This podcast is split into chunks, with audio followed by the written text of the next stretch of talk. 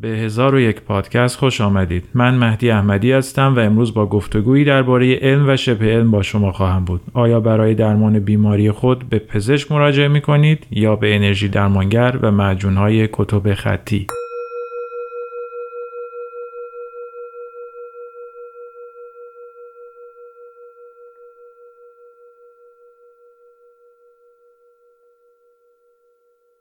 آیا تمایل به پناه بردن به تپ‌های جادویی و باستانی نشانه بی‌اعتمادی به دوران مدرن است؟ دورانی که هم همه علمی انبوه بیماران را در انتخاب راه درمان خود سردرگم می‌سازد. آیا علم هر روز حرف تازه‌ای می‌زند و دیروز خود را نقض می‌کند؟ آیا این شکاکیت علم است که در برابر قاطعیت تپ‌های سنتی بازی را می‌بازد؟ از آن رو که بیمار اطمینان در درمان را به تردید در آن ترجیح می‌دهد، همان گونه که سیاستمدار قاطع را بر سیاستمدار شکاک برتری می‌دهد، آیا تپ‌های باستانی روش‌های علمی زمانه خود بودند که به دلیل کشف راه‌حل‌های بهتر به کنار گذاشته شدند؟ آیا مریضی تن را می‌توان با درمان روان بهبود بخشید؟ دکتر لوریمر موزلی، پزشک استرالیایی و متخصص دردشناسی در دانشگاه استرالیای جنوبی است. او روزی در جنگل برای خود قدم می‌زد که احساس کرد شاخه‌ای به کنار پایش گرفته است. بعد از مدتی متوجه شد که روی پای او جای دو نیش یکی از کشنده ترین مارهای قهوه‌ای استرالیا است. اینکه او زنده ماند تا بعداً این ماجرا را به موضوع تحقیقات خود بدل کند، از بختیاری او بوده است. مدتی بعد او باز هم در جنگل قدم می‌زد که دوباره حس کرد پایش به شاخه‌ای گرفته است، اما این بار چنان دچار درد شد که سر جایش بر زمین افتاد. اما در کمال تعجب پس از بررسی پایش متوجه شد که این بار چیزی او را نگزیده است. این بار این مغز او بود که خاطره مالیده شدن شاخه به پوست را با گزیده شدن مار پیوند زده بود و بی اینکه جایی برای درد وجود داشته باشد، درد شدیدی را در مغز او بازسازی کرده بود. دکتر موزلی توضیح می‌دهد که این واقعه به معنی تماماً خیالی بودن درد نیست، اما نشانه‌ای است که حداقل بخش بزرگی از احساس درد در مغز و نه در بافت آسیب دیده شکل می‌گیرد. آیا این به معنای آن است که می‌توان به بیماران سرطانی که از درد شدید و دائمی رنج می‌برند، آموزش‌هایی داد که با تمرکز فکر از درد تن خود کم کنند؟ آیا نشانه‌ای وجود دارد که بتوان از این هم فراتر رفت و با تمرکز فکر به درمان بیماری هم پرداخت؟ یا اینکه هر یک از تپ‌های روانی و تن گرچه در نقاطی با هم همپوشانی دارند، اما لزوماً بر دیگری احاطه ندارند و نه تنها با دارو می‌توان روان رنجوری‌ها را بهبود بخشید و نه با تمرکز فکر بیماری‌های پیچیده تنانه را. در طول سه قسمت با دکتر علی فیروزآبادی، استاد روانپزشکی دانشگاه علوم پزشکی شیراز، درباره علم و شبه علم، طب جایگزین و همینطور روانکاوی گفتگویی داشتم که با هم امروز قسمت اول آن را میشنویم.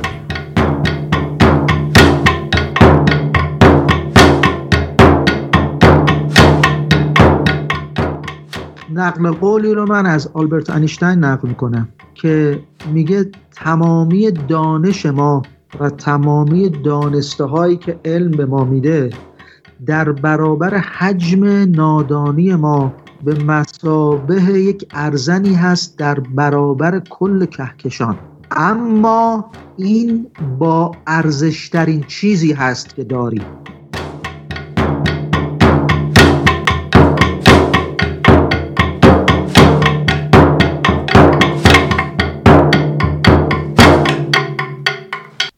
سلام دکتر علی فیروزآبادی، خیلی خوش اومدید به هزار و یک پادکست. ممنون از اینکه دعوت منو قبول کردید. ممنون از شما و دعوتتون. این به نظر میاد که در مورد این که وقتی در مورد علم حرف میزنیم تا وقتی نمیخوایم تعریفش بکنیم یه توافقی داریم که یک چیزی هست که علمه و یه چیزهای دیگه هستن که علمی نیستن. اما وقتی نزدیک میشیم و میخوایم حالا تعریف کنیم که چه چیزی علمی است و چه چیزی نیست، کار سخت میشه. خیلی‌ها تلاش کردن از فلاسفه برای اینکه امر علمی و غیر علمی رو از همدیگه تفکیک کنن.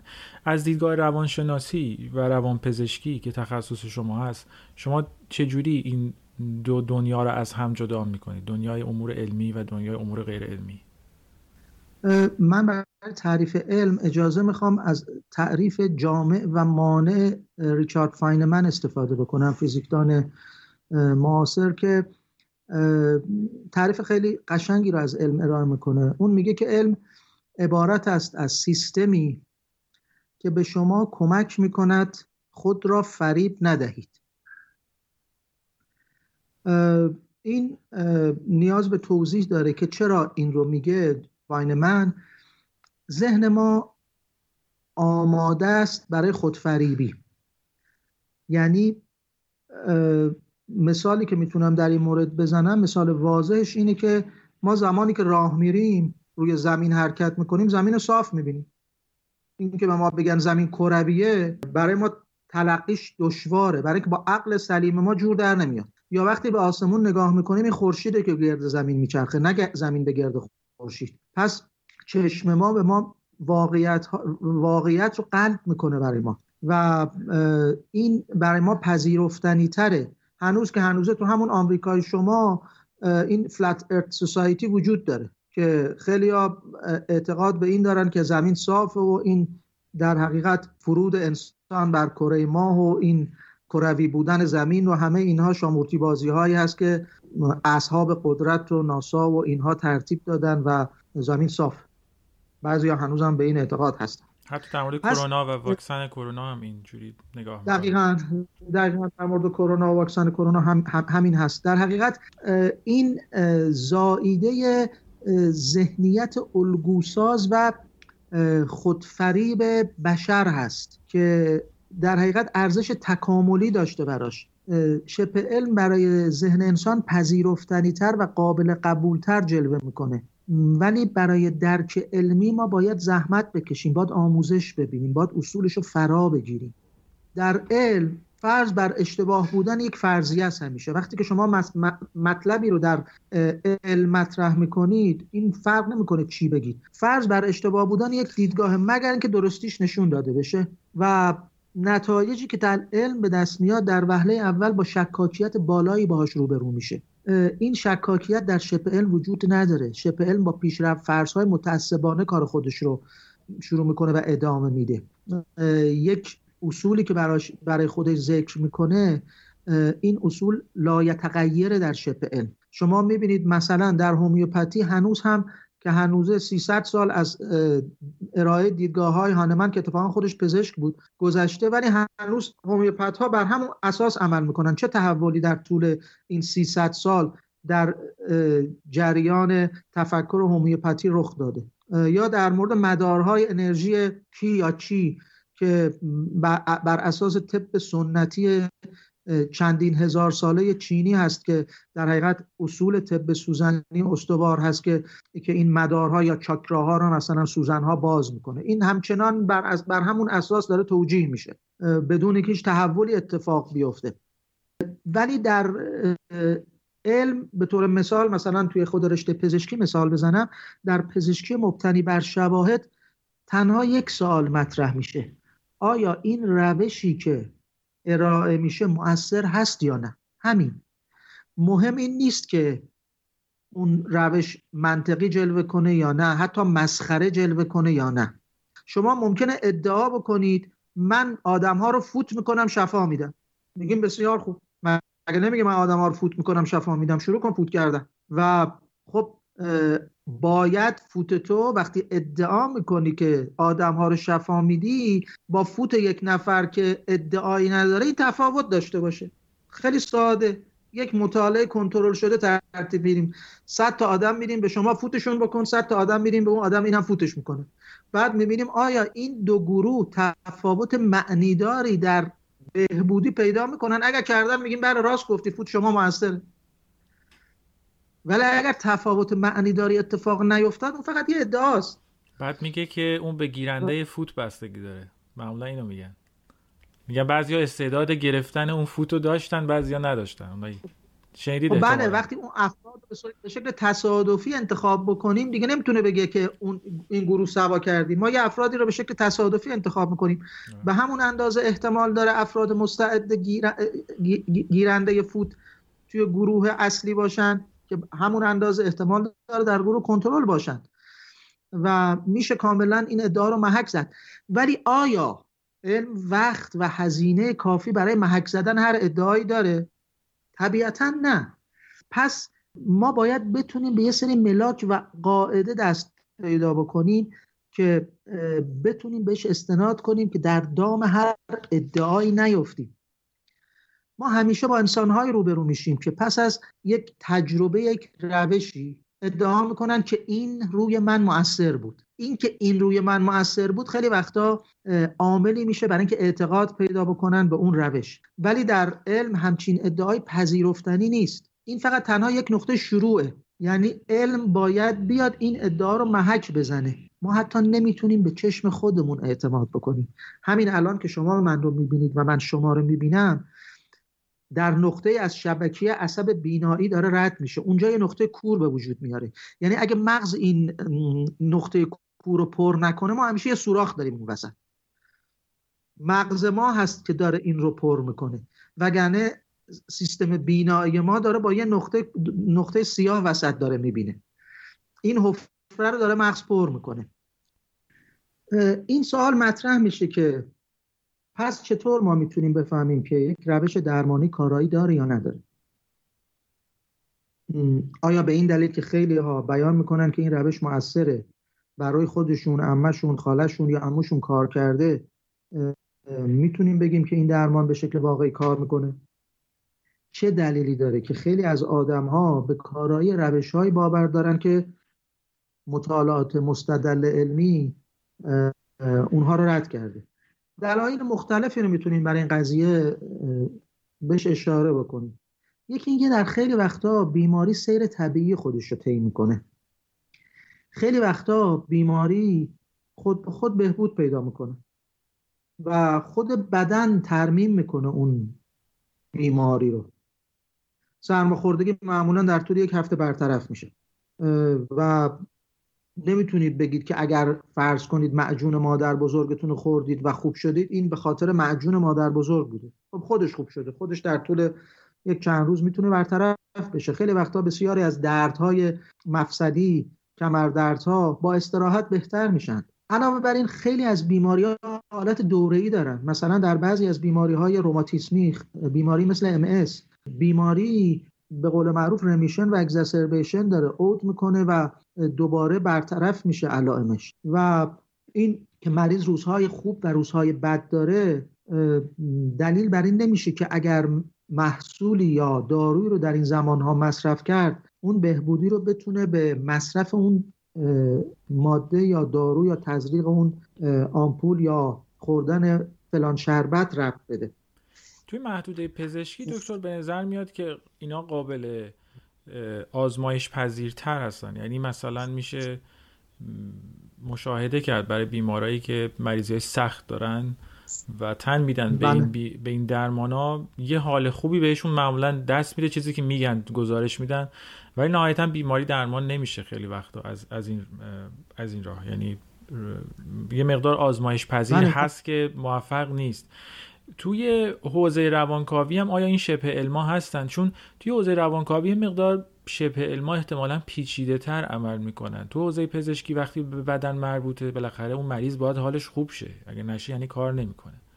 توی حوزه روانکاوی به نظر میاد از اینم پیچیده تر باید باشه، چون خیلی تاثیر. دقیقاً دقیقاً به همین علت من اجازه میخوام که اون مقدمات رو تو این یکی دو جلسه بیان بکنیم تا بعد بتونیم با استناد به این مقدمات بریم به سراغ روانکاوی. اینها مفاهیم پایه‌ای هستن که اون شنونده باید ابتدا باهاشون آشنا بشه تا وقتی ما سراغ روانکاوی میریم بتونیم برگردیم و بهشون استناد کنیم. خیلی وقتا ما آدم ها تلقین پذیریم. یکی از دلایل دیگه اینه که تلقین پذیریم. اگر که به ما بگن چیزی مضره، احتمال ضرر زدنش با ما بیشتر میشه و برعکسش. مثلا وقتی که والدین دست و پای دردناک یک بچه رو میبوسن، همین بوسه باعث میشه درد خوب بهتر بشه. و هر چیزی که ذهن ما رو از اون عامل بیماری یا علائم بیماری منحرف بکنه میتونه کمک کننده باشه. نورولوژی تلقین پذیری هم روش کار شده، یعنی ما میدونیم که چرا تلقین پذیری اتفاق میفته. دارونما بر خیلی وقتا یک عامل تلقین پذیری بر اساس اثر دارونما یا پلاسیبو عمل میکنه و در سی درصد موارد دیدن تزریق آب مقطر به فرد، وقتی که فرد احساس کنه مسکنی بهش تزریق شده، در کاهش حس دردش به میزان خیلی زیادی مؤثره. و این باز هم علم میتونه توجیهش بکنه. یعنی اثر دارونما یا پلاسیبو دقیقاً بر اساس فیزیولوژی بدن و کارکردی که در مغز اعمال میکنه اثر ضد درد یا کاهش دهنده علائم خودش رو اعمال میکنه. من یه ماجرای جالبی رو تلقین یه ماجرای جالبی رو اخیراً میخوندم که یک متخصص درد و دردشناس استرالیایی، حالا اسمش رو سعی میکنم پیدا کنم بعد توی برنامه معرفی کنم، این توی استرالیا توی جنگل راه میرفته و بعد حس میکنه که یه چیزی، یه شاخه برگی میکشه به پاش که داشته قدم میزده و بعد نگاه که میکنه متوجه میشه که یه مارگزیدگی هست و مار خطرناکی هم بود و بالاخره شانس میاره میرسه به بیمارستان و قضیه حل میشه. چند سال میگذره، این گزارش ها رو خودش آورده و بعد توی موقعیت دیگه دوباره توی یه جنگل داشته راه میرفته، یه اتفاق مشابه میفته یه جای دیگه و حس میکنه که یه چیزی کشید به پاش و این دفعه درد بسیار شدیدی حس میکنه که دفعه قبل اصلا حس نکرده بوده و فکر میکنه دوباره مارگزیدگیه، در حالی که این دفعه واقعا شاخه بوده و این اتفاق نیفتاده بوده. یعنی توی دفعه اول نا یعنی درد خیلی به آگاهی با هم دیگه انگار با هم دست در دستن، با هم اثر میذارن. در بعضی از قبایل آفریقایی این مطالعه شده که وقتی جادوگر قبیله کسی رو نفرین میکنه و میگه برو خدا مرگت بده، این میتونه در بعضی از موارد به مرگ واقعی منجر بشه و بعد وقتی که اون آدم رو بررسی کردن در بعضی از موارد دیدن در غده فوق کلیوی اون انسان خونریزی اتفاق افتاد. یعنی استرس و اینکه این نفرین جادوگر، اعتقاد بارز و واقعی که این نفرین کارگر میافتد، آنچنان ترس و وحشتی در دل اون انسان ایجاد میکنه که باعث خونریزی غده فوق کلیوی میشه در اثر استرس. این همون نقش بارز تلقین رو نشون میده که میتونه به عنوان یک شمشیر دولبه عمل کنه، هم در خدمت درمان قرار بگیره هم بر ضد درمان. به طور مثال باز هیپنوز و هیپنوتیزم جنبه های علمی و شبه علمی داره، شاید یک بخشی از صحبتمون هم به همین اختصاص بدیم، جنبه های علمی هیپنوز و جنبه های غیر علمیش، مثلا این بشه یه پادکست مستقل برای خودش حتی، که این هم باز به همین اثر تلقینی اشاره میکنه که علم داره ازش استفاده میکنه برای کمک به درمان بسیاری از بیماری ها. و خیلی وقتا میشه دو تا درمان همزمان رو به مریض ارائه داد و بیمار در حقیقت اون درمانی اعتبار شفا بخشی کسب بکنه که همون در حقیقت درمان واقعی نباشه. یک مثال براتون میزنم، این مثال واقعی در مورد یکی از بیماران خود من اتفاق افتاد. چند سال پیش یک خانمی به اتفاق دخترش نزد من آمد که اون دختر افسردگی شدید داشت و من بعد از که ارزیابی کردم، مصاحبه کردم با دختر، براش داروهای ضد افسردگی شروع کردم و خب یک نوبت سه هفته‌ای دادم که بعداً برگردن و ارزیابی کنم وضعیت بیمار رو. بعد از سه هفته مادر و دختر به اتفاق همدیگه آمدند و دختر تغییر محسوسی کرده بود و خب افسرده ها، ما روانپزشکان میدونیم وقتی که چهره افسرده رو شما ببینید و بعد درمان اتفاق بیفته این چهره کاملا باز میشه، یعنی این اتفاق میفته وقتی بهبودی سراغ اون فرد میاد. این اتفاق افتاده بود، چهره کاملا باز شده بود و دختر لبخند میزد و مادر گفت که وقتی که اومد گفتم خب انگار که خیلی بهتر شدی، گفت آره خدا رو شکر، خدا خیره، این آقای، حالا اسمشو من نمیارم اینجا، آقای فلانی بده، از وقتی که نشسته پای این صحبتای ایشون تو تلویزیون داره ازش انرژی میگیره خیلی فرق کرده، خیلی بهتر شده. این در حقیقت همونه دیگه، در حقیقت یعنی همزمان دارو رو نادیده گرفت، همزمان دارو و پای صحبتای این فردی که انرژی میداده از راه دور قرار گرفته و مادر این رو به چی نسبت میده؟ به انرژی که از طریق تلویزیون گرفته. و خیلی وقتا تشخیص اولیه از طرف ما پزشکا ممکنه اشتباه باشه. خیلی ها هستن که تشخیص ابتدایی سرطان گرفتن اما بعد مشخص شده که این تشخیص درست نبوده. اما بهبودی که اتفاق میفته در جریان کار اینجوری نسبت داده میشه که این فرد از یک سرطان مهلک نجات پیدا کرده، در حالی که از ابتدا سرطانی در کار نبوده. و پزشکی که به بیمارش تخمین فرض کنید شش ماهه میده، میگه مثلا شما در اثر این بیماری متوسط شش ماه زنده هستی، فقط یک احتمال رو باز مطرح میکنه. ممکنه این شش ماه فراتر بره، بسیار فراتر بره، و باز این فراتر رفتن به عواملی نسبت داده بشه که خب شایستگی این اعتبار رو نداشتن. و دست آخر این نیازهای روانشناختی ما هست هم هستند که در حقیقت به ما گاهی وقتا میتونن جوری تلقین بکنن، جوری اعمال قدرت بکنن که روی رفتار و ادراک ما تأثیر بزنن. اگر کسی برای بهبودی زمان و پول زیادی خرج کرده باشه نمیتونه بپذیره که همه اینا بی نتیجه بوده. یعنی به عبارت خیلی خودمونی بگم، به خودش میگه غلط کردی خوب نشی، تو این همه پول دادی. و این باعث میشه که احساس بهبودی بکنه ولو به شکل موقت. و بعضی وقتا ما همبستگی بین دوتا عامل رو با یک رابطه علی خلط میکنیم. به علت اینکه اثری به دنبال یک عملی اتفاق افتاده نمیتونیم مطمئن باشیم که اون عمل باعث این اثر شده. اگر خروس بخونه بعدش هم خورشید طلوع کنه، آیا خوندن خروس باعث طلوع خورشید میشه؟ اگر یک معجونی رو ما مصرف کنیم حالمون بهتر شده، میتونیم اون بهبودی رو به غلط به اون معجون نسبت بدیم. یک همزمانی بیشتر.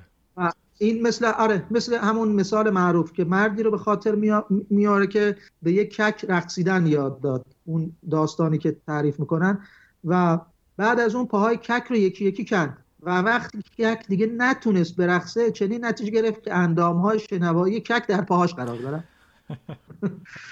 نکته دیگه که من میخوام مطرح بکنم اینجا که در حقیقت ادامه صحبت‌های من هست و کاملترش میکنه، ببینید علم همیشه با یک فرضیه خنثی یا صفر شروع میکنه. در حقیقت فرضیه خنثی یا صفر یعنی این هست که فرضیه تحقیق درست نیست مگر اینکه غیر از این نشون داده بشه. اگر من بگم این واکسن بر علیه کرونا مؤثر هست یا بخوام در حقیقت تحقیق بکنم، فرض اولی اینه که نیست مگر اینکه تحقیق نشان بدهد تفاوت معنیداری وجود دارد. این همه که الان صحبت از کلینیکال ترایال ها در مورد واکسن کرونا میکنن به این معنا هست که این واکسن هایی که فعلا مجوز استراری رو گرفتن از یه سری کلینیکال ترایال های ابتدایی رد شدن، یعنی فرضیه صفر درشون رد شده. به عبارتی نشان داده شده که تا حدی مؤثرن. دو گروه انتخاب میکنن، به یه گروه واکسن جل... جعلی میزنن که اثر نداره، به یه گروه واکسن واقعی میزنن، بعد نتایج رو با هم مقایسه میکنن که ببینن تأثیر داشتن، ولی هر دو گروه بله. فکر میکنن واکسن واقعی زدن، یعنی خودشون تحت تاثیر بله. تربیت نیستن. و توی پرانتز هم بگم اصلا سیر کرونا و این یک ساله به ما تفاوت علم و شبه علم رو نشان داد. ببینید علم متواضعه، علم آرام آرام نتایجش به بار می نشینه. علم کار گله، کار سختیه، دشواره، نتایجش به مرور زمان به بار می نشینند، با شکاکیت شروع میشه. به همین خاطر خب مردم هم کلافه شده بودن دیگه، واکسن که میاد هنوز هم کلافه هستن، برای اینکه برای اینکه ما به نتایج مؤثری در کنترل کرونا دست پیدا بکنیم نیاز به زمان داریم. اما شبه علم چه کار کرد؟ از روز اول از روز اول گفت فلان کارو بکنید جواب قطعی ما میگیریم. درمان قطعی کرونا پیدا شد، از روغن بنفشه تا ادرار شتر تا هر چیز دیگری شما به شما پیشنهاد کردن، گفتن اصلا این درمان قطعی کروناست. این تفاوت شبه علم و علم هست و به همین دلیل که شبه علم خیال آدم‌ها رو راحت میکنه، ابهامشون رو برطرف میکنه، برای انسان‌ها جذابیت بیشتری داره. چی از این بهتر که به شما نوید درمان یا تشخیص قطعی بدن. یعنی تحمل بودن تو تعلیقو نداریم، یعنی این حالات تعلیقی که آره، چون علم به ما میگه صبر کن صبر کن و این وسط بازاری میشه برای اونایی که میگن لازم میسب کنید. دقیقاً همینه. خب یک سوال اینجا باز من میخوام مطرح بکنم، اینکه آیا همه اینا رو ما گفتیم؟ توی کرونا هم ما این رو باز به عینه دیدیم. مثالهای فراوانی میتونیم در حقیقت در مورد موضوعی که داریم صحبت میکنیم از دل همین کرونا بیرون بکشیم. سوال اینه چرا افرادی که خودشون در زمینه علوم بهداشتی و پزشکی آموزش دیدن، از جمله بعضی از خود پزشکا، جذب ادعاهای غیر علمی میشن؟ چرا خیلی از پزشکا هستن که بالای سردر مطبشون زدن هومیوپات مثلا؟ چرا بعضی از پزشکا به شدت در حقیقت از ادعاهای طب سوزنی که میگه از شب ادراری تا سنگ کلیه تا دردهای مفصلی تا سرطان رو به کمک سوزن‌ها میتونه شفا بده پشتیبانی میکنند؟ چه چه چیزی پیش میاد که خود اهل علم، اونهایی که قاعدتاً باید اهل علم باشن، خودشون به سمت ادعاهای غیر علمی جذب میشن؟ دلایل مختلفی رو برای این قضیه ذکر میکنن. مهمترینشون اینجا من بهش اشاره میکنم. یکیشون میگن ملالت، یعنی ملالت ناشی از کار بالینی روزمره در کار ما پزشکا. ما پزشکا برای خیلی از بیماری‌ها الان که در سالهای ابتدایی قرن بیست و یکم هستیم هنوز درمانی نداریم و این در حقیقت ما رو هم خسته میکنه، ما رو هم دچار این ملالت میکنه. چون پاسخ درخوری برای اونها نداریم، نیاز به جادو پیدا کنیم. بله، به سمت ادعای شبه علمی کشیده میشیم که این یک توانایی کاذب به ما پزشکا میبخشه و به ما این توهم رو میده که انگار راهی جدید برای کمک به بیمارانمون باز کردیم و میکنیم. گاهی وقتا بعضی از پزشکا اعتماد به نفس حرفه‌ای پایینی دارن و بعضی از غیر پزشکانی که نسبت به خود حرفشون احساس خوبی ندارن و به شکل خودآگاه یا ناخودآگاه دلشون میخواسته پزشک بشن، جذب روش‌هایی میشن که بخوان با توسل به اون روش‌ها بر اون حس خودکمبینی خودشون غلبه کنن. مثلا یک دندونساز ممکنه به این نتیجه برسه که ریشه تمام بیماری‌ها تو دهنه، یا یک شکسته‌بند ممکنه مدعی بشه که میتونه از طریق معاینه پا هر بیماری رو شفا بده، یا یک پرستار به میدان‌های انرژی انرژی درمانی معتقد بشه. حتی خود پزشکان و مثلا یک پزشکی که گرایش به این پیدا بکنه که میتونه از طریق روی آوردن به این ادعای خارق‌العاده تمام بیماری‌های صعب العلاج رو که بقیه پزشکا از عهده درمانش برنیومدن درمان میکنه. پس دکتر اینجا که شما میگید میاد این شبه علم برای خود پزشکا هم یه دام هست که وقتی که راهی ندارن، حالا بگذاریم از اینکه بعضیا سودجو هستن، بعضیا شاید میدونن دارن چیکار میکنن، ولی غیر از اون ادعی که سودجو هستن یه جایی هست که علم دیگه میگه ما جوابی نداریم و مثلا این بیمار تکلیفش روشن، شش ماه دیگه از دنیا میره، یک سال دیگه از دنیا میره. چه باید کرد اونجا؟ یعنی ما از یه طرف میدونیم که تلقین یه تاثیر میذاره روی کیفیت زندگی و روی طول مدت زندگی، ممکنه که با تلقین یه مقدار کیفیت زندگیش بهتر شه و تلقین در خودش دروغگویی نهفته داره، یعنی اون که داره تلقین میکنه که میدونه که این رو داره به غیر واقع استفاده میکنه. شما یه تعریفی هم اول کار کردید از از قول ریچارد فاینمن که گفته بود که نباید خود رو فریب داد. اینجا باید چه کرد؟ یعنی ما از یه ور میدونیم که اینجا یک فریبیه که از طرف از نظر علمی کار کرد داره و از طرفی هم آگاهیم که فریبه. تو اون وقتی که علم به پایانش میرسه دیگه میگه از اینجا جلوتر من کاری نمیتونم بکنم. اونجا باید چه کرد؟ یعنی باید انتظار داشت که مریض واقعا اینقدر قدرت روانی داشته باشه که با این سری کنار بیاد؟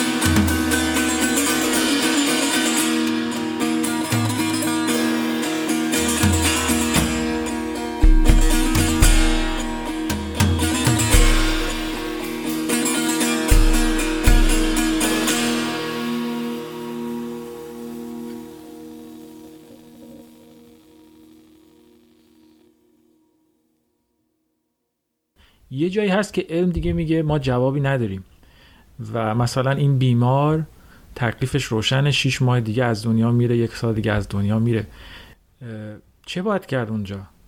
یعنی ما از یه طرف میدونیم که تلقین یه تأثیر میذاره روی کیفیت زندگی و روی طول مدت زندگی، ممکنه که با تلقین یه مقدار کیفیت زندگیش بهتر شه و تلقین در خودش دروغگویی نهفته داره، یعنی اون که داره تلقین میکنه که میدونه که این رو داره به غیر واقع استفاده میکنه. شما یه تعریفی هم اول کار کردید از علم، از قول ریچارد فاینمن که گفته بود که نباید خود رو فریب داد. اینجا باید چه کرد؟ یعنی ما از یه ور میدونیم که اینجا یک فریبیه که از طرف از نظر علمی کارکرد داره و از طرفی هم آگاهیم که فریبه. تو اون وقتی که علم به پایانش میرسه دیگه میگه از اینجا جلوتر من کاری نمیتونم بکنم. اونجا باید چه کرد؟ یعنی باید انتظار داشت که مریض واقع اینقدر قدرت روانی داشته باشه که با این سری کنار بیاد؟ مطمئناً چنین نیست. ببینید، فریب دادن بیمار از طریق دادن امید واهی بهش با استفاده از جنبه‌های تلقینی که در مسیر کمک کردن به اون هست متفاوته. ما قرار نیست به بیمار امید واهی بدیم، بر یک سرطان پیشرفته بهش بگیم دست من انرژی داره و تو بیا هفته ای هفت جلسه بیا پیش من، من هر جلسه نیم ساعت از طریق دستام به شکم تو انرژی میدم و این سرطان تو رو بهتر میکنه. این فریب دادن بیمار هست. اما اگر بهش بگیم روحیه تو، امید تو و اعتقادات تو، که خیلی وقتا اون فرد بر اساس اعتقاداتش ما باش روبرو میشیم، بعضی اعتقادات مذهبی دارن، میتونن راز و نیاز کنن با خداوند، از طریق ارتباطی که با یک منبع بالاتر برقرار میکنن به حس بهتری از خودشون دست پیدا بکنن. وقتی اینها رو به اون بگیم و این از این تمهیدات استفاده بکنه در جهت بالا بردن کیفیت زندگی خودش، میتونیم بهش به شکل غیر مستقیم کمک بکنیم که طول عمرش هم زیادتر بشه. اما قرار نیست که معجزه بکنیم و این رو هم باید بهش منتقل کنیم که معجزه‌ای در کار نیست. به شکل واقع بینانه به بیمار امید میدیم و بهش کمک میکنیم که بتونه به سازگاری بهینه با مشکلش دست پیدا بکنه. این بسیار متفاوته با اینکه بخوایم فریبش بدیم و بگیم این روش من ورا و فرای روش‌های قراردادی پزشکی عمل میکنه و برای تو معجزه قرار اتفاق بیفته. فکر میکنید اینم میشه انجام داد؟ که بعضی وقتا من فکر میکنم که شاید این یک کمکاری هم از حوزه علم هست که برای این شاخه های شبه علمی یک حوزه علمی تعریف کنه، یعنی توضیح بده که این یک مرز داره و تو اون مرز یک کارایی میتونه بکنه و این جاش همون جاست.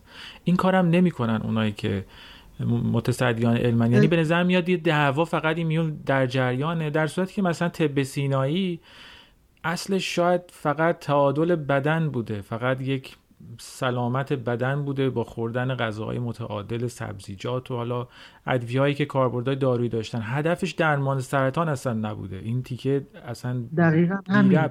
چجوری میشه اینا رو مشکل در...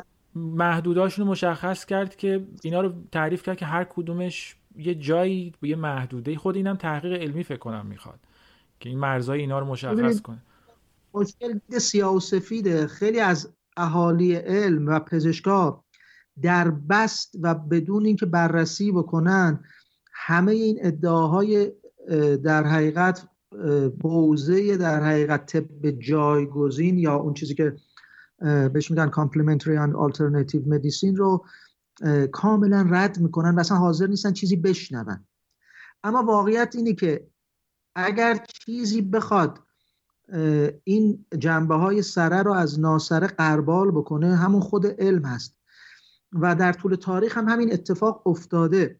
ببینید، شما از طب سینایی مثال زدید. طب سینایی ریشه در طب بقراطی داره. در حقیقت بقراط به حق پدر علم پزشکی لقب گرفته. بقراط زمانی که چندین هزار سال پیش از مزاج‌های چهارگانه حرف میزنه، در حقیقت در زمان خودش پرچمدار علم بوده و علم رو اون زمان پزشکی رو از جادو جنبل و خرافات و حلول ارواح خبیثه و که درمانگران معاصرش بهش معتقد بودن جدا کرد و نظم و نسق علمی، علم زمانه خودش به پزشکی داد. بقراط یک جمله درخشان دارد که میگه درمان یک فرد باید مبتنی بر مزاج اون فرد استوار بشه، همون مزاج‌ها چهارگانه دموی، بلغمی، صفرایی و سودایی. و میگه چه بسا دو فرد با یک بیماری مشابه ولی با دو مزاج متفاوت به دو روش درمانی مختلف نیاز داشته باشند. این جمله بسیار درخشانه. ما امروزه در قرن بیست و یکم از پرسونالایزد مدیسین صحبت میکنیم. یکی از اشکالات پزشکی کنونی ما، پزشکی معاصر، فنی برخورد کردن با بیماراست رو در تجربه من روانپزشک در مطب ما هر روزه میبینیم.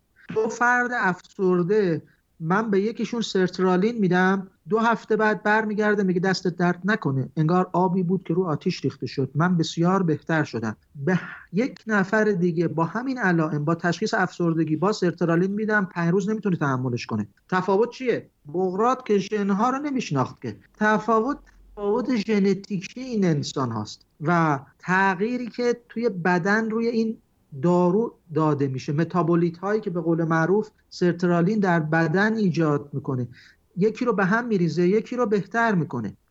پزشکی مدرن الان دنبال همین هست که درمان ها رو در حقیقت شخصی بکنه.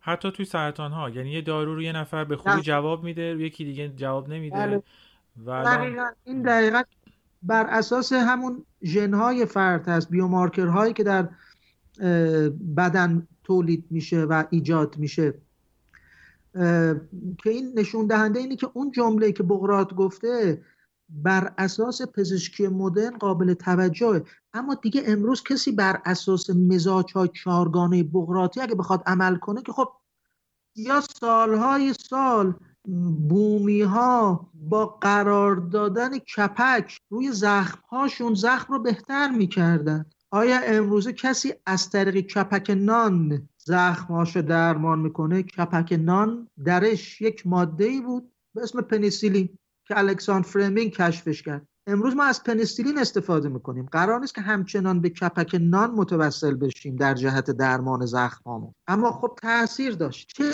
چیزی تأثیرش رو اعمال میکرد؟ همون پنیسیلینی که علم اومد چه کار کرد؟ جداش کرد. یا از پوست درخت بید آسپرین استخراج شد، از درخت از گیاه پنجه گربه داروهای قلبی کشف شد یا استخراج شد. بسیاری از این مثال ها هست که یک جنبه درمانی که ابتدا در حوزه شبه علم هست میاد و وارد خود پزشکی مدرن میشه، وارد خود علم میشه و این در حقیقت بیانگر این هست که ما یه پزشکی بیشتر نداریم. اصلا اصطلاح پزشکی جایگزین یه اصطلاح غلطه. ما چیزی نداریم جایگزین چیزی دیگه بشیم، یه پزشکی بیشتر نداریم. پزشکی که بر اساس اصول علمی و شواهد مبتنی بر تجربه نشان داده شده که یک روش درمانی میتواند مؤثر باشد. حالا این ادعا در هر حوزه‌ای همونجور که اشاره کردم حتی میتونه فوت من و شما باشه. اگر این در از طریق مطالعات تجربی و کنترل شده درستیش یا تأثیر بخشیش نشان داده شد، میاد در دل خود پزشکی قرار میگیره. غیر از این باشه فقط در حد یک ادعای اثبات نشده‌ای هست که دلیلی نداره بهش اعتنا بشه. من در ادامه صحبت ها میخواستم به اون دلایل دیگه هم اشاره کنم که چرا بعضی از اون پزشکا و دستاندرکاران امور بهداشتی و درمانی به سمت ادعای شبه علمی کشیده میشن. یکی از اون دلایل دیگه ذهنیت بدبینانه و اعتقاد به تئوری توطئه است که در خیلی ها وجود داره. یعنی خیلی ها هستن بر اساس اون مدل شخصیتشون رد پای توطئه رو در همه جا میبینن و کمپانی‌های دارویی رو فقط یه سازمان‌های مافیایی می‌بینن که هدفشون فقط کسب سوده و پزشکی غربی رو هم یه سیستمی می‌بینن که فقط سعی می‌کنه دیدگاه‌های خودش رو تحمیل کنه به جهان سوم و بعضی‌ها باور خودشون رو در علم دخالت میدن. ما با در علم با پدیده‌های قابل اندازه‌گیری، قابل مشاهده و تکرار پذیر روبرو هستیم. باورها در حوزه فلسفه و مذهب قرار می‌گیرند و فرد باید قدرت زیادی داشته باشه که بتونه باورهای خودش رو جدا بکنه از تجربیات علمیش. اما بعضی‌ها با پیش‌فرض‌هایی شروع می‌کنن که این پیش‌فرض‌ها بر اساس باورهای خاصی استوار هست، پس نمیتونن به شکل تام و تمام با واقعیت روبرو بشن.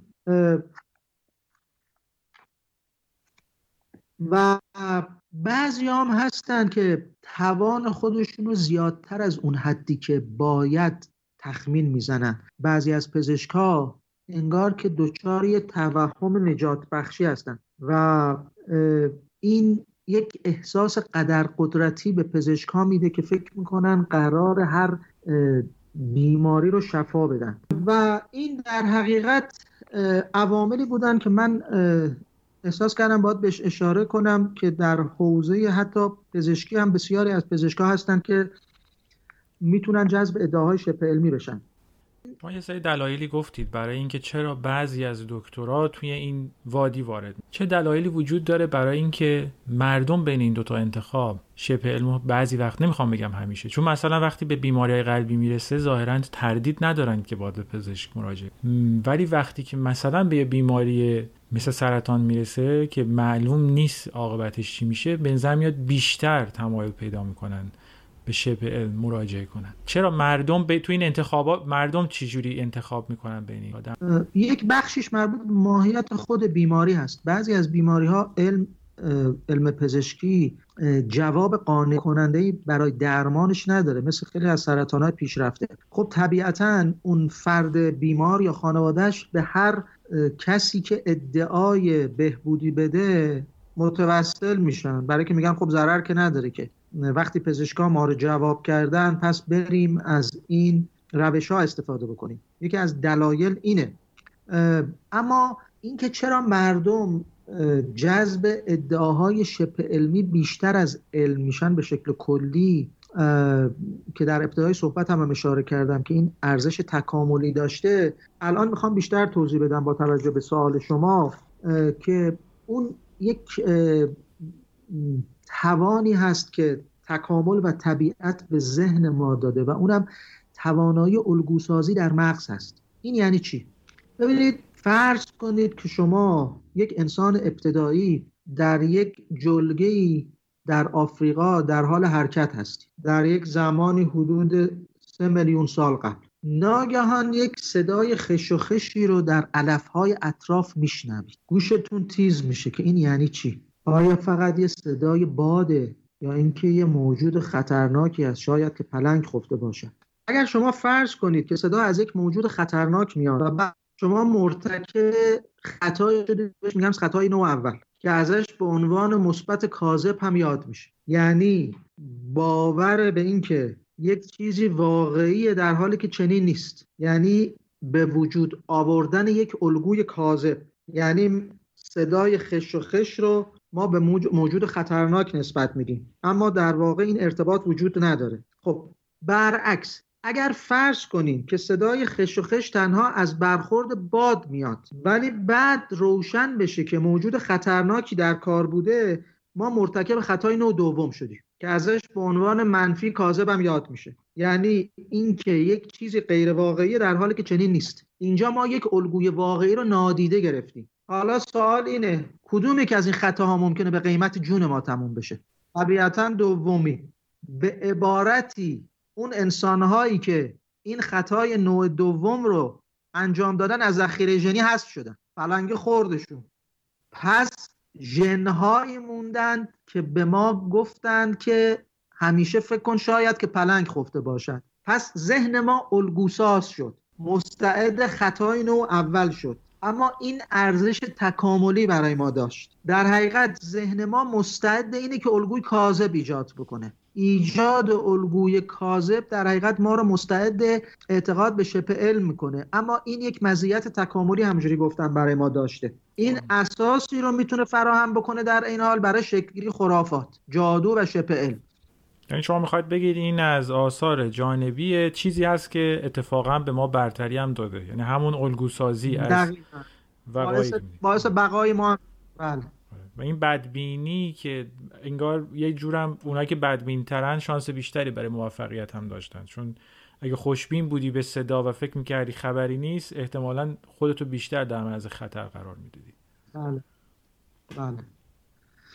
و این ذهن الگوساز با ما مونده همچنان، برای اینکه مغز ما از مغز اون انسان اولیه که تو جنگل ها و جلگه های آفریقا قدم میزد خیلی تفاوتی نکرده این مغز از نظر فیزیولوژیک و بیولوژیک. این ترس رو توی حیوان ها میشه دید دکتر؟ بله، توی حیوان هایی توی تو حیات وحش اونا هم تقریبا میشه گفت که عمدتاً یه بدبینی دارن و یه ارتباطی بین پدیده‌ها برقرار میکنن. دقیقاً در حیوان ها هم این الگوسازی و این رفتارهای به اصطلاح خرافی رو میشه ایجاد کرد. اتفاقاً یکی از روانشناسای نامی به نام آقای اسکینر روی کبوترها این آزمایش انجام داد و دید وقتی به کبوترها در فواصل غیر قابل پیش بینی و تصادفی غذا میده، به جای اینکه به شکل منظم بر اساس یک برنامه قابل پیش بینی که نوک می‌زدن به یک دکمه در جعبه و غذا دریافت می‌کردن، آقای اسکینر به شکل غیر قابل پیش بینی در فواصل غیر منظم بهشون غذا داد به شکل تصادفی و دید در پاسخ به این رفتار اونها یک سری رفتارهای عجیب و غریب خاص از خودشون نشون میدن، رفتارهای مثل چرخیدن به پهلو یا گردش در خلاف عقربه‌های ساعت. یعنی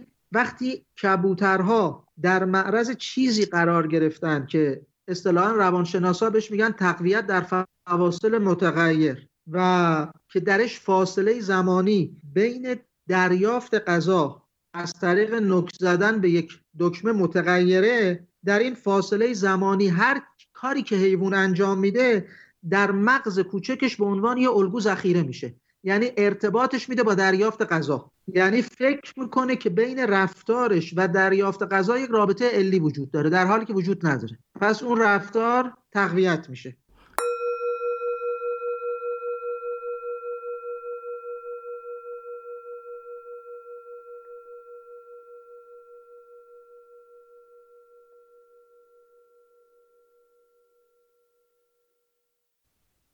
در حقیقت علم درسته که گامهاش کنده، با تأنی قدم برمی داره، اما گامهای علم استواره، گامهای علم قابل تکیه است. شبه علم ادعاهای بزرگ بزرگ داره، ادعای برداشتن گامهای بزرگ دارند، حتی ادعای پرواز دارند، اما این میتونه ما رو با فرق به زمین بزنه. پس علم هست که در نهایت میتونه خودش رو تصحیح بکنه.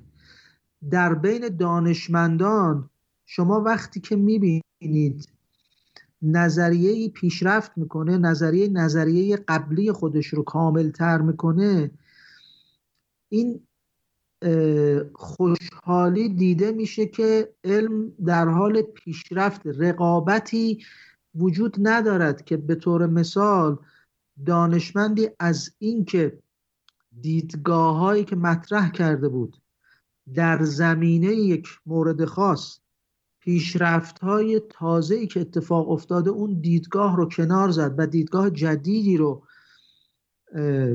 به جاش نشوند مقاومت بکنه، چون میدونه که این کار کار بیهوده و از روی نادانی است. علم مدام خودش رو تصحیح میکنه. این خاصیت خود تصحیح کنندگی علم در شبه علم به هیچ عنوان وجود نداره. اصلا اشتباه اشتباهش رو نمیپذیره، هیچ وقت هیچ وقت شما از شبه علم نمیشنوید اشتباهی رو بپذیره. توی علم اینو میشنوید که مثلا روش قبلی اشتباه بود و الان باید به این اینجور به قضیه نگاه کرد و خیلی‌ها این رو به عنوان نقطه ضعفش می‌بینن، میگن خب این قبلا یه چیزی گفت حالا یه چیز دیگه میگه، در صورتی که شبه علم به قول شما تو این چند هزار سال تقریبا خیلی تغییر و تحول نداشته و اشتباه. یکی از دلایل در حقیقت که من می‌خوام در خاتمه یک اشاره مختصری بکنم، در جلسات آینده شاید این رو هم بیشتر باز کردم، این که فضایی که حاکم شد از دهه شصت هفتاد به بعد در محافل علمی با شروع عصری که عصر در حقیقت پسامدرن لقب گرفت، زمینه را برای بروز دیدگاه‌های شبه علمی بسیار فراهم کرد. چون که دیدگاه‌های افراطی شبه علمی بر این عقیده هستند که علم هم یک فراروایتی در بین روایت‌های دیگر هست، علم هم فقط یک مدل برای تبیین جهان هست. از یکی از فلاسفه بزرگ شبه علم آقای فایرابند نقل هست که علم و جادوی سیاه یا وودو تنها دو تا سیستم مختلف برای تبیین جهان هستند، هیچ کدام اعتباری نسبت به دیگری ندارند و بعضی ها اصلا علم رو به عنوان محصول انقلاب صنعتی در مقطعی از تاریخ که توسط سفیدپوستای اروپایی برای تبیین جهان ابداع شد تلقی می‌کنند و در حقیقت یک پلورالیسمی رو بر علم حاکم می‌کنند که این پلورالیسم میتونه در وهله اول ادعاهاش فریبنده و جذاب به نظر برسه، اما وقتی به کنهش نگاه میکنیم میبینیم که زمینه ای رو فراهم میکنه که دیگه به هیچی شما نمیتونید تکیه بکنید و هیچ، به قول معروف، به قول نیما، هیچ به هیچ جای این شب تیره شما این قبای ژنده خودتون رو نمیتونید آویزان بکنید. سوال اینه که آیا ما در علم برای درستی یک ادعا، برای اینکه بخوایم به درستی یک ادعا باور داشته باشیم یا نداشته باشیم یا اعتبارش رو تصویب بکنیم، آیا رأی گیری میکنیم؟ آیا اصلاً منطقیه که ما بشینیم برای اینکه بگیم آیا زمین به دور خورشید میچرخد یا خورشید به دور زمین میچرخد، شورای از دانشمندان جمع بشن و رأی گیری بکنن و بعد بر اساس این رأی گیری بگیم کی, کی درست میگه کی غلط میگه؟ پس در علم دموکراسی جایی ندارد. اینکه ما بیایم و بگیم که حقیقت مطلقی وجود ندارد و حقیقت برخواسته از بازی‌های زبانی هست، در زبان انسان‌ها حقیقت خلق میشه، اون چیزی که فلاسفه پسامدرن گفتند، و علم را هم به یکی از همین بازی‌های زبانی تقلیل بدیم، راه رو برای ادعاهای شبه علمی باز کرد که یکی پس از دیگری، دیگه ما در دهه هشتاد به بعد شاهدش بودیم که مثل قارچ بلند شدن، چون از دل این ادعاهای پسامدرنی هر کس پرچم خودش رو بلند کرد که این در حقیقت این محیط دموکراتیک علمی همه باید صحبت هاشون شنیده بشه، من حقیقت خودم را دارم، تو هم حقیقت خودت را داشته باش و هر کدام از ماها میتونیم به یک حقیقتی باور داشته باشیم و هیچ کدام از ماها نمیتونه ادعای درستی عقیده و حقیقت خودمون رو داشته باشه. در حقیقت علم رو به عقیده تنزل دادن و این خلط مبحثی که ایجاد شد در فلاسفه پسامدرن بسیار به این آشفتگی در دنیای کنونی ما کمک کرده. این مبحث پیچیده‌ای است که شاید توی جلسات آینده جا داشته باشه که بیشتر بهش بپردازیم.